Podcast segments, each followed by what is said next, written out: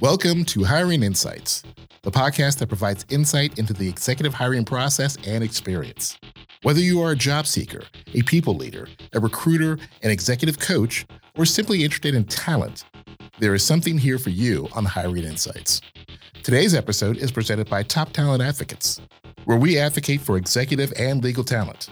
You can learn more about Top Talent Advocates, listen to other episodes, and hire great talent by visiting toptalentadvocates.com and clicking on podcast. Now, here's your host for Hiring Insights, Mosah Fernandez Goodman.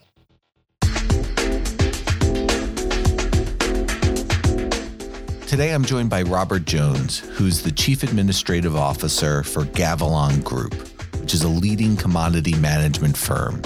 Prior to joining Gavilon in 2010, Robert was Managing Director and Chief Administrative Officer for Enron Creditors Recovery Corp.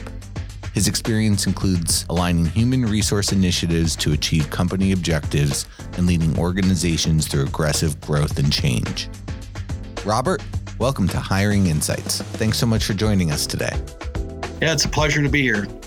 I was hoping you would be able to tell us a little bit about your background and career trajectory. Tell us maybe a little bit about the positions you've held and a little bit about how you've secured new roles and some of the motivations for you over your career. You know, I've had two employers in my 42 years, but I started uh, while I was in college with Enron, which I'm sure some of your listeners have heard of. Worked at Enron for 30 years in uh, progressive HR positions, ultimately ended up being the, the last man standing, chief administrative officer for Enron at the end of my career. So, uh, nine of those years were in bankruptcy through restructuring and liquidation. And then the prior years, various HR positions, marketing positions with progressive responsibility along the way. Today, I am uh, the Chief Administrative Officer for Gavilon, which is an agricultural commodity company here in Omaha. Similar a role that I had at Enron, except it's a ongoing, thriving organization responsible for uh, human resources, marketing, communications, facilities, a gamut of administrative type functions. You know, throughout my career, I think that probably been one of the keys to my successes is flexibility, adaptability, environments change pretty rapidly in, in the professional world. And your success is often defined by your ability to adapt to that change and with a positive attitude. And, and I think I've done that very successfully throughout my career. From Enron, I was there during the good and the bad and the ugly times. And the easy thing to do would have been to leave and go find something a lot easier. But it was uh, presented a number of challenges and a number of opportunities that led to kind of the success I'm having today at Gavilon. Robert, you mentioned adaptability. How has that enabled you to secure progressive roles over your career? Maybe shed some light for our listeners into, into how that's enabled you to take new opportunities and new challenges. One of the things I give college students a lot of times, and I, I do discussions when we have interns coming into the office. And one of the one things that they could take away from my talk, and that is the ability to adapt to new environments. You know, you almost got to be a chameleon when it comes to kind of corporate America because things change, especially in commodity type businesses with the markets. Your ability to to move quickly, to adapt to new environments, to new leadership, to whatever it may be, is key to continued success and promotional opportunities. I've seen people that struggle with that, and it generally leads to a short tenure in a role. Where I developed that ability, I would say goes back to my childhood. My dad was in the military. We moved around every two, sometimes one to three years. I don't know how many different states and countries I lived in, but it was one of those things where you had to adapt to the new environment, whatever that may be foreign country, different languages, new locations, or you wouldn't survive. I mean, it would be a miserable life. So that translated well into my professional life in being able to do that. I mean, I 30 years at Enron, one employer, but I had 15 different jobs during that time frame. And that started in, in Omaha, went to Minneapolis, moved back to Omaha, moved to Houston, moved back to Omaha, moved back to Houston back to Omaha. and my ability to do that quickly and hit the ground running was important and it kind of positioned me for bigger and broader responsibilities because I was able to make that transition well. That's great. Thank you for sharing that insight. So, everyone in their career hits a wall or faces challenges that they might not have anticipated. What were yours and, and how did you sort of push through and, and fight through those? Well, my wall was the day Enron filed for bankruptcy. My career trajectory was doing really well. I was advancing into senior level positions, executive level positions. Company files for bankruptcy. It created a lot of concern personally, but also you know, organizationally. I mentioned earlier, the easy thing would have been to leave and, and go do something different. And I had plenty of those opportunities that were presented to myself, but I persevered. I saw an opportunity to learn. I saw an opportunity to make a difference, make a bad thing better for a lot of people. And I think I was successful in doing that. And that was rewarding. That was a real high sense of accomplishment that you always look for in life and you rarely have the opportunity to do. But I, I think I, by staying and persevering and taking all my learnings from all of my different positions that I had at the company, I made a bad situation a lot better and I got exposures to things that you know never would have been exposed to in, in a normal career. Negotiating settlements with Jesse Jackson and Al Sharpton and testifying in criminal trials, civil trials, bankruptcy hearings. So are you recommending that someone have a, a similar Enron experience? Is that your recommendation?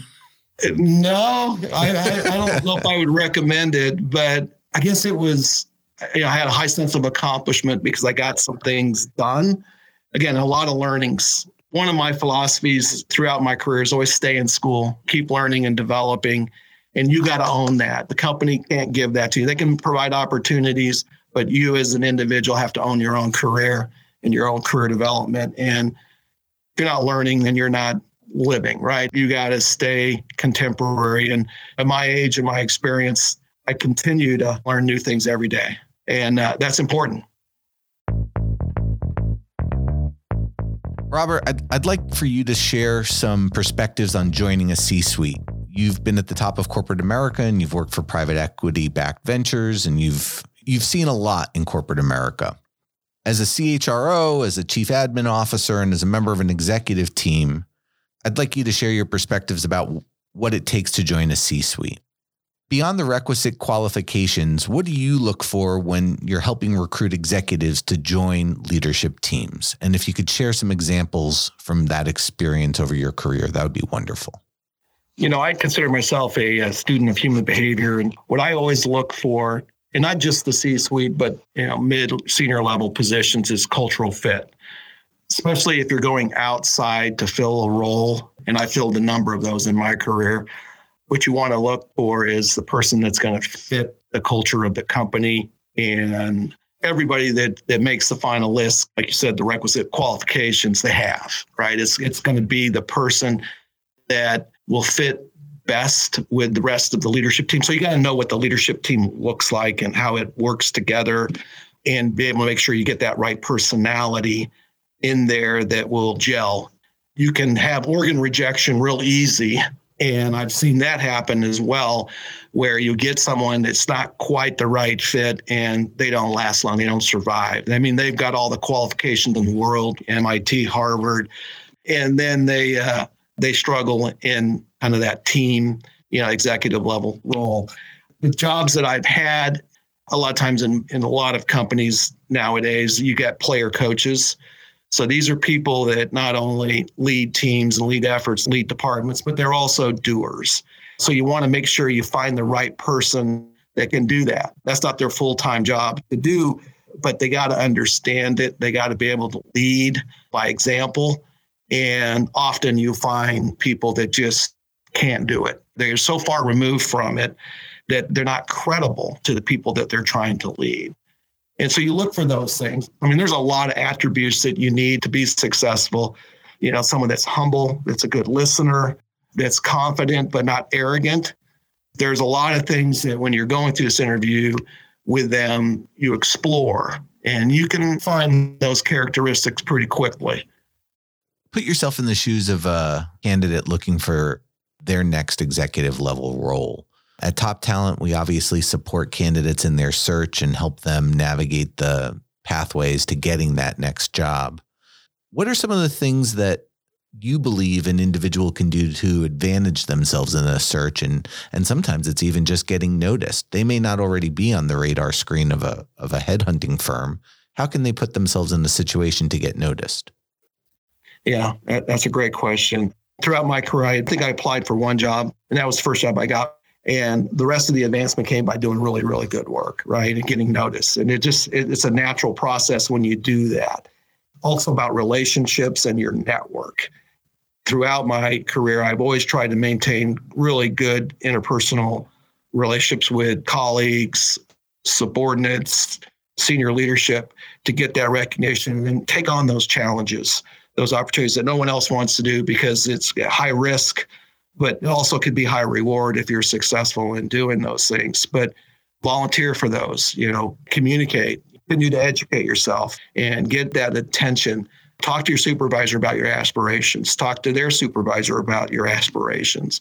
Get people's attention. And I tell you, the thing that I think that helped me throughout my career is just doing really good work, being kind of low maintenance, that's one of the challenges today that that's different than when I grew up in my career. I think there's an expectation by a lot of employees about it's kind of the company's responsibility to educate me, to develop me, to promote me. You know, it doesn't work that way. You've got to own that. I mean, the company can help give you the tools and educational assistance, but you got to own it. When do you like to use executive search firms? When is that the best route to go? It depends on what's available to you, you know, and, and again, you don't want to limit yourself to just your network. Certain jobs that are very specialized skill sets. Let's just use a CIO, for example. To be able to even get to that point of requisite skills, you got to go out to a firm that does that, right? That goes and does searches for IT executives so they can qualify each of the candidates ability to do the technical aspects of the job. In IT, you can make a big mistake that costs you a lot of money. So you want to make sure that they have that technical ability. And then once you get that, and the, the search firms are really good at that, they know who the best tech people are out there. Again, not always the best tech person is the leader, but you want someone that is technically competent. They don't have to be able to write code, but they got to understand when they're talking to someone that's writing code what that means and how that translates to business, right? Because they got to translate business process into technology. So you need someone that understands that. And then you go through that process of looking for the cultural fit, the self awareness, the confidence, all of those things that where they would be a fit for the culture. One of the things I've seen, probably the, the single biggest failure when it comes to executive hires, is that cultural fit. I have met very brilliant capable people. You know, you look at their pedigree, they got the best schools and the best experiences, and they were very successful in previous roles. But once they got to your particular culture, they crashed and burned. They just couldn't adapt. They couldn't, you know, translate all that experience and knowledge into into our environment. So when do you recommend that companies or organizations not use a, a search firm? Well, again, if you can develop the talent, you can get to a where you have an heir apparent. But that that takes time and effort, and that costs money too, because you sometimes have to spend a lot more money for to have that, you know, it's kind of that first lieutenant ready to go. A lot of organizations can't afford to do that, where they have that talent developed or ready to roll because you got two big kids and you can really only afford one. So if you can develop talent, that's the, the best, safest, because then you, you eliminate the organ rejection and you have basically you've interviewed them for the last however many years they've been an employee to see if they will fit and can manage. If you don't have that ability, then you got to go outside. A lot of our commercial roles, we develop that talent, right? And it's not necessary because we have the capability to develop the talent and then size it up and you know put them in the right roles. Robert, I was wondering if you could share some insight into the steps or process that it takes to actually get to an interview. What what are some of those from online applications to being contacted by a recruiter to being networked into a, an opportunity? What happens before an interview? Well, at the C level, it rarely comes down to someone applying for the job. In most of those cases, they're passive seekers. They're currently gainfully employed, very successful. So either some internal, myself, or a search firm, if you engage them, will start a dialogue. You as a company want to well define the role, the requisite skills and, and challenges that the position may have. And you'll engage with the candidate, you'll share with them, gauge their interest, check their willingness to relocate, because in, in a lot of those positions, they're rarely in the same city that where the position is. And that can be an obstacle at times. So you want to make sure that you're not wasting their time or you're not they're not wasting, you know, our time. So once you get through the, those kind of that courting period, then you'll get to a point where you can start having discussions. Sometimes you'll fly to them, and I've done that, or I'll have dinner with them just to see if how serious they are about being a candidate for the role. You know, it's a courting process, right? They're interviewing you, you're interviewing them and you're deciding, you know, if you're it would be a good marriage. Again, it's not an event, it's a process. Some of the search firms have real good research departments where they pretty much know who the best in the industry is. And so those are good resources to go to. So can you walk us through the process to actually hire an executive? Help our listeners understand the complexities and intricacies of of bringing an executive onto a team because it, it's unlike other roles, right? I mean, it's not a pure tactical type of of opportunity. It's it's it's multidimensional. So, as someone who's hired so many executives, if you could kind of demystify that for our listeners, that would be wonderful the best way is to develop that talent right within the organization and that minimizes your your organ rejection. But that's not always an opportunity that you can explore because you don't have a lot of companies nowadays don't have deep benches and and don't have the ability or the time to de- develop the talent for certain specialized skill sets. You know we recently hired a cfo and we just didn't have someone ready. Maybe three to five years we could develop that talent and they were great people, great abilities, but they weren't ready for that role. So we started a search process, and, and a lot of times we will retain executive search because, especially if it's very specialized and we know it's not going to be from the local market. The best candidates out there are passive seekers. They're not people out there looking. And these are people that are very happy in the role that they're in. And search firms will go out engaging in conversation with them, test the interest, hopefully, you know, at least get to a point where they can have a conversation about the role that we're looking for. And then if successful, then engage the company into that process. And normally you'll narrow down to two to three viable candidates. You'll bring them in for a round of interviews, and we'll have five or six other executives, maybe even somebody that, that would report to them in an interviewing process throughout that process, I would facilitate it, start the process and end the process.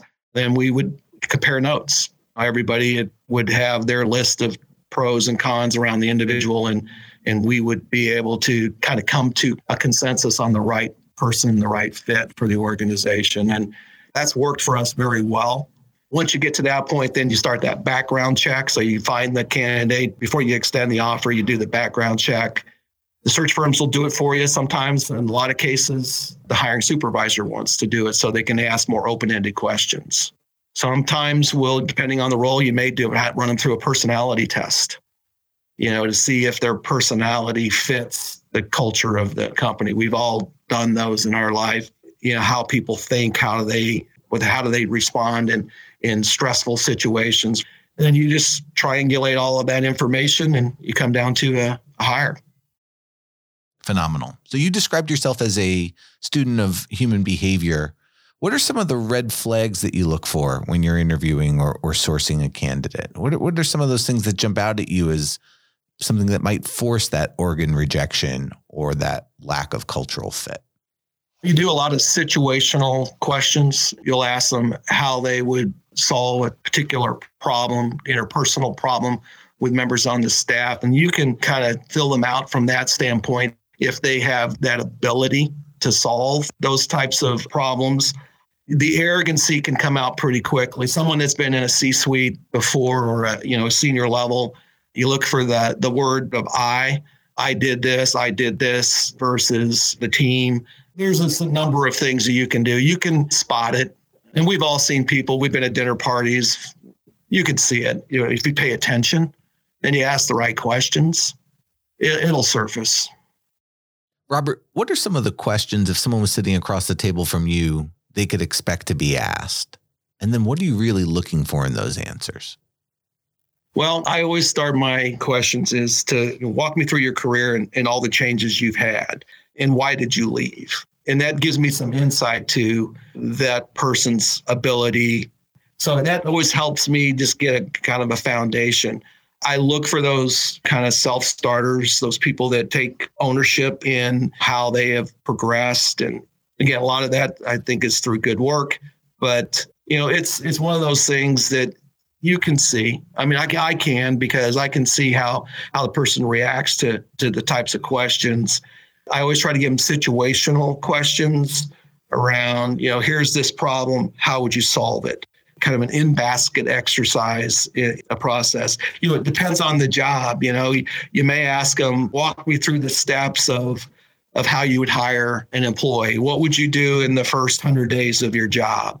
And what I look for, like in, in that case, depending on if it's a senior position, is if they just go in and say, I'm just going to impose my way. I'm going to do it the way I've always done it versus listening, studying, and talking to people. And then, you know, take all that data and that information and then try to steer the, the organization in a way. Because a lot of times people just want to take the culture that they came from and impose it on someone else which may or may not work. You don't know that. But, you know, I look for those kinds of things and, you know, that generally comes out.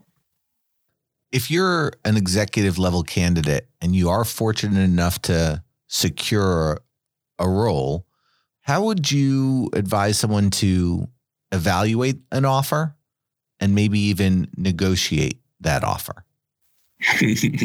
well, I always tell people, you know, do the pro con list, right? And some of it is monetary, some of it's opportunity.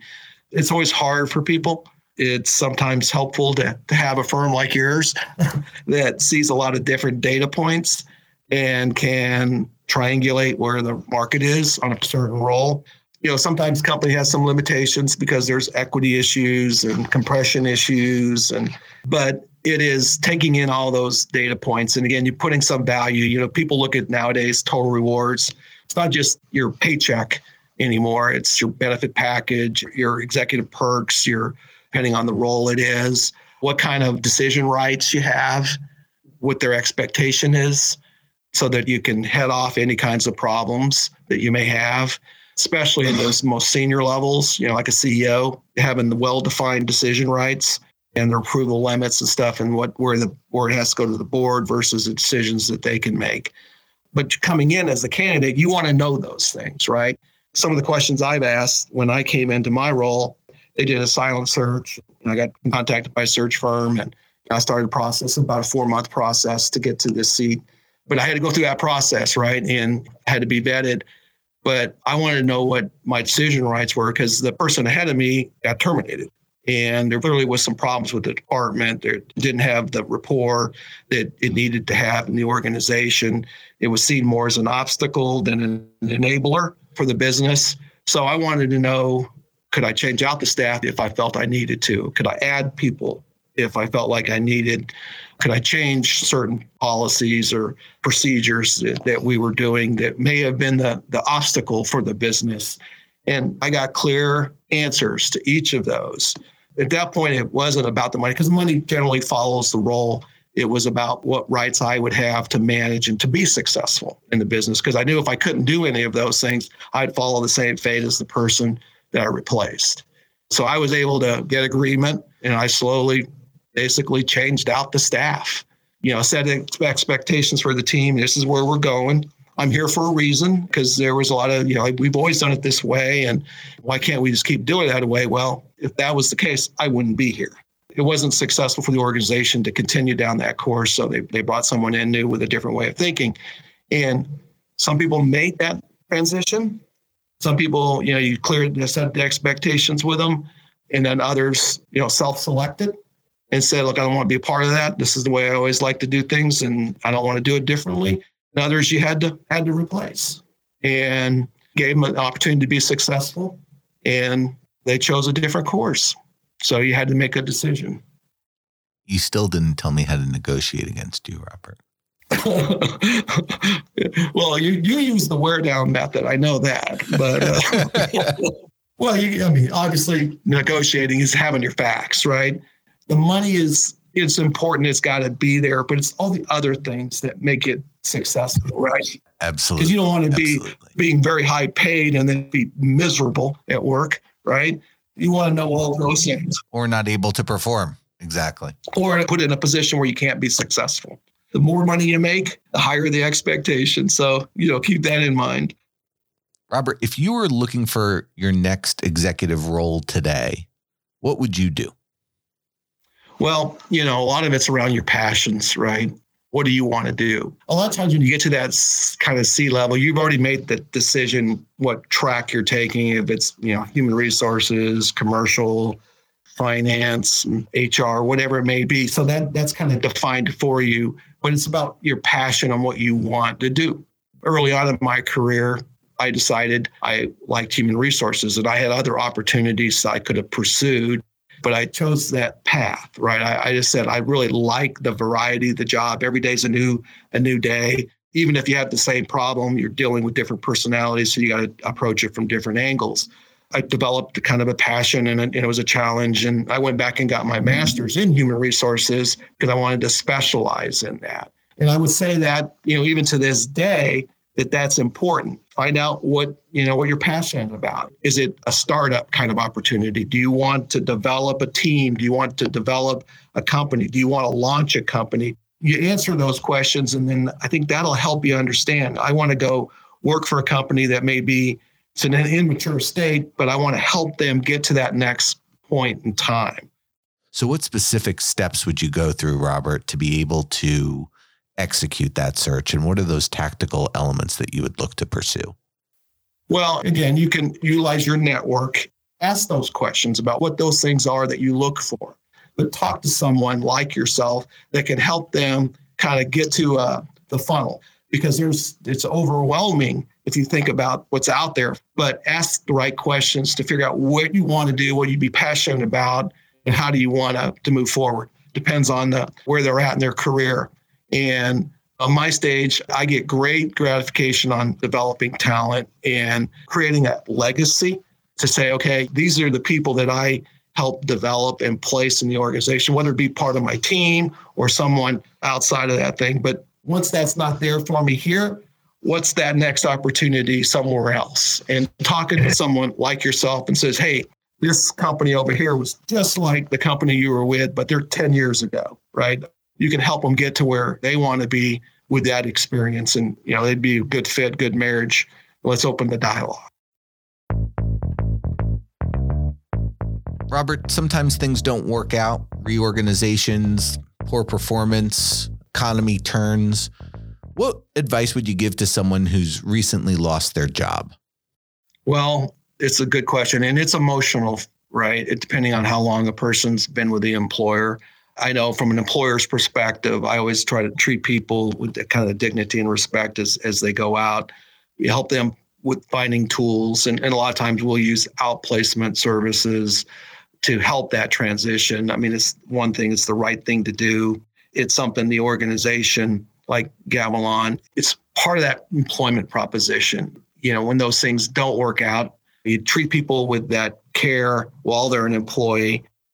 And then when they're transitioning, you treat them the same way. So people feel like, okay, if the worst thing happens to me, I lose my job, they'll help me make that transition. Sometimes it's no fault of their own, right? Obviously, if it's they're terminated for violating policy and all this other stuff or stealing from you, whatever it may be, they're on their own. But those people that just couldn't make the transition to a new model or become redundant because of you modernize or you know you go through some bad economic times and, and i've been involved in all of those uh, throughout my career and utilizing uh, outplacement has, has always been a, a, great tool and to help that individual transition. And it also helps the organization that, that currently exists, that's sticking around. There's less survivor guilt when they know that we're doing something to help the person. I work for a company that cares, even if you're no longer an employee.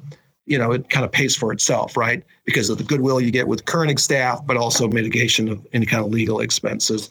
The challenge that a lot of people have in making that transition is depending on how long they've been working, right? Like myself, if I had to go apply for a new job, would I know how to do? Well, I would because I, I do this for a living, but the average person wouldn't. Say if they were in an, an accounting role, they may have applied for a job 20 years ago, 15 years ago. They don't know how to do that today, right? Because it's evolved, you know, with technology, LinkedIn, all of that stuff. And you know how people search for jobs. The normal roles that, that get filled is keywords right? It's your LinkedIn profile. And everybody's using that to search. So you look for the highest number of matches that you can find in, in someone's LinkedIn profile, and that they make the short list, and then you do some phone screening and so forth like that. So it's it's packaging that person and understanding it. They're quite capable and got a lot of talent, a lot to offer, but they just don't know how to do it in today's environment. It's not the way you did it 10 years ago or argue five years ago. And you'll probably tell me 90 days ago because of you know how companies are searching today. It's evolved quite a bit and it's high technology, it's high packaging a person, making sure that their LinkedIn profile, which is a resume, is going to hit the mark when it comes to electronic searches and algorithms. Again, that's the first step employers use. And then the second step is that phone screen. And then, you know, depending on how that goes, then you can get an in-face interview. And each one of those is a different process. And having someone to help you get through each of those phases, because you know, I always tell people, if you're getting interviews, your resume is okay. And, but if you're not getting the job after you've been interviewed, you know, I go, yeah, I, you know, I've had like five interviews and I haven't gotten an offer yet. And I'm thinking, it's got to be my resume. And I go, no, it's not your resume your resume is getting you the interviews and you know you're getting through the phone screenings. The fact that you haven't been able to land the job is we got to work on your interview skills. Repetition going through doing video interviews recording those interviews playing back the interviews for the individual will help prepare them for what they can expect in an actual job interview. So maybe in just a few words, how would you summarize your advice to an executive undergoing a job search today? I would utilize your network. I mean, throughout your career, if you made it to that executive level, you should have a pretty big Rolodex or Outlook V card. um, I, I, know you still use Rolodexes, but uh, but uh, but utilize that network. Call people, engage in lunches, and it may not be that they have something, but they know someone that does have something. Because that pays dividends. Somebody that can vouch for you and say, hey, this guy's a really good guy. You should talk to him. You know, having an advocate, you know, whether it be a prior mentor or a firm like yours that can help open some doors for you is really, really important. You know, you got to be perseverant and you just, you can't get the audience if you don't have someone that can help you do that, whether it be at your network or someone like yourself. Robert, Gavilon's a dynamic, fast growing company, really great place to work. How can someone let you know they're interested in joining Gavilon?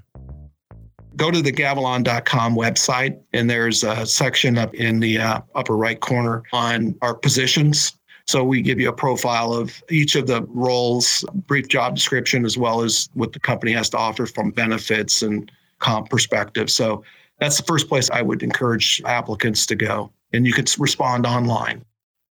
Robert, one thing we do for every guest on this show is make a contribution to a nonprofit of their choice. I know you'd love to make a contribution to the University of Iowa, but I'm going to forbid that. Who should we be making a contribution to? Locally, the open door mission. It's always been a, an area that we focused on at Gavilon, especially in, in light of what we do. We provide the raw material to make food. So it's important we as a company support that cause. So open door mission here locally would be my choice. Thanks so much for joining us today, Robert. Really appreciate all the insights and tips and tricks and really can't thank you enough for being on the show. So thanks so much. Glad to do it. Thank you. Thank you for joining us on Hiring Insights. Remember, you can learn more about Top Talent Advocates and listen to other episodes by visiting toptalentadvocates.com and click on the podcast link. You can also email us at tta at toptalentadvocates.com.